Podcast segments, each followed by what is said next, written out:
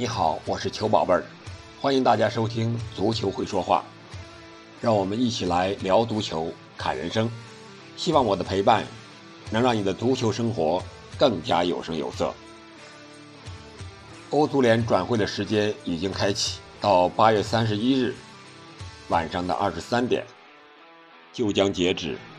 那么从现在转会市场上看，最强势的买家无疑是属于足坛新贵大巴黎，也就是法甲球队巴黎圣日耳曼。他们先是用高薪从巴萨手中抢走了维纳尔杜姆，然后又与阿什拉夫完成了签约。前不久又相继官宣了皇马球星拉莫斯，也就是水爷和。欧洲杯新科最佳球员唐纳鲁马完成了加盟的官宣，可以说，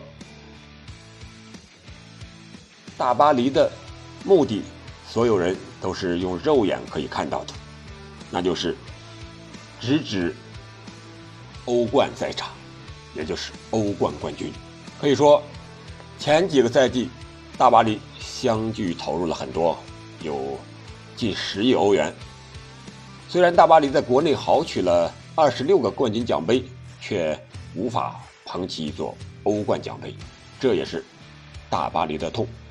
那么我们刚才说，大巴黎属于足坛新贵，为什么风生水起的大巴黎也不差钱的大巴黎，为什么还不能迈入传统豪门的行列呢？我们来看一看。目前比较公认的配得上豪门的欧洲球队只有八个，那就是西甲的皇马和巴萨，英超的利物浦和曼联，德甲只有拜仁，意甲多一点，米兰双雄 AC 米兰和国际米兰，还有老妇人尤文图斯。为什么只有这八支球队才是豪门呢？因为他们有传统，就是组建球队的时间非常长。最早的可以追溯到十九世纪，就是一八几几年，啊，你像巴萨一八九九年，利物浦一八九二年，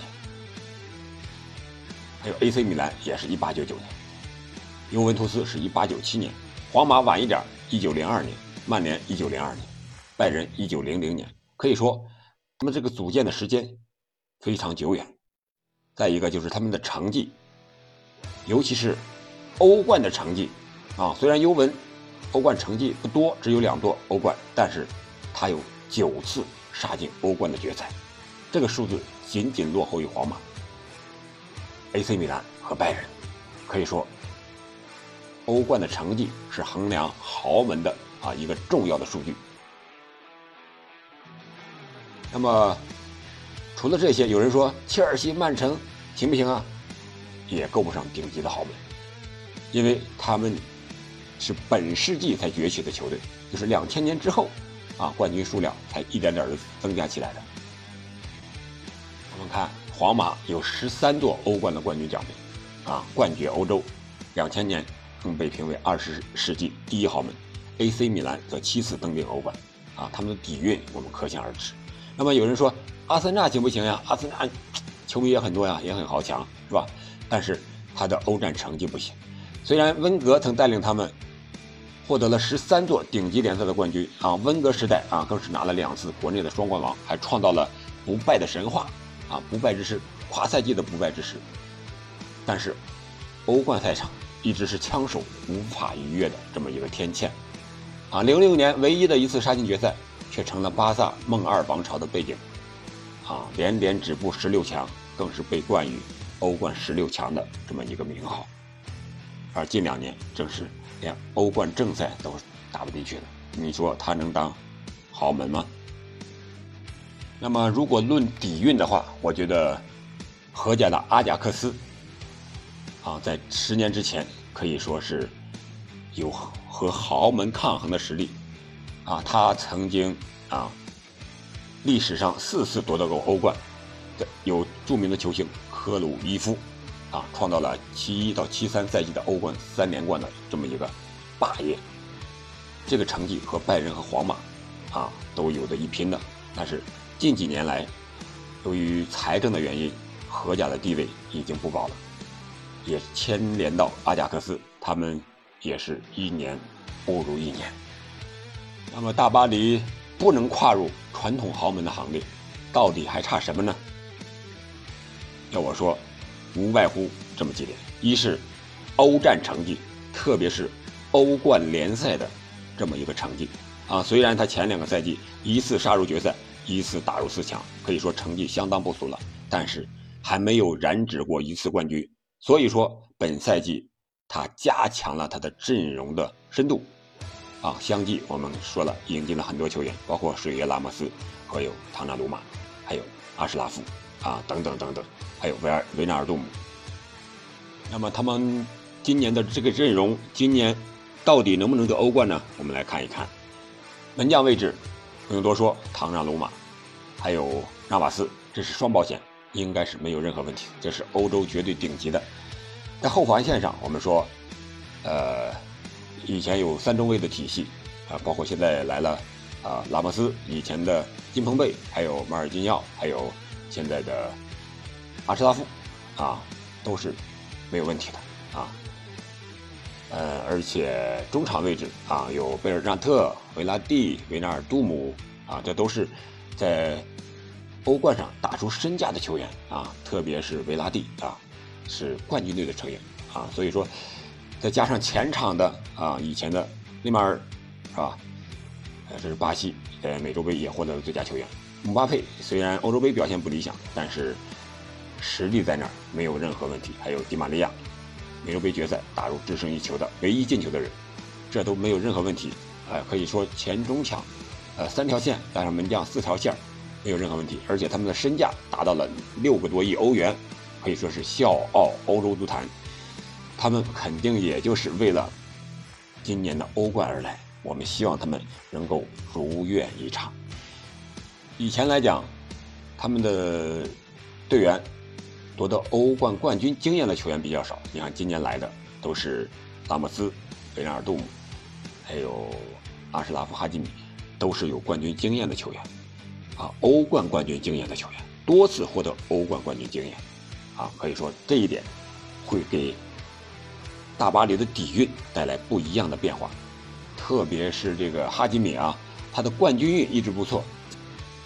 从皇马到多特蒙德，再到国际米兰，可以说冠军一直和他相伴。自带冠军属性的一名摩洛哥国脚啊，可以说在皇马、多特蒙德还有国米。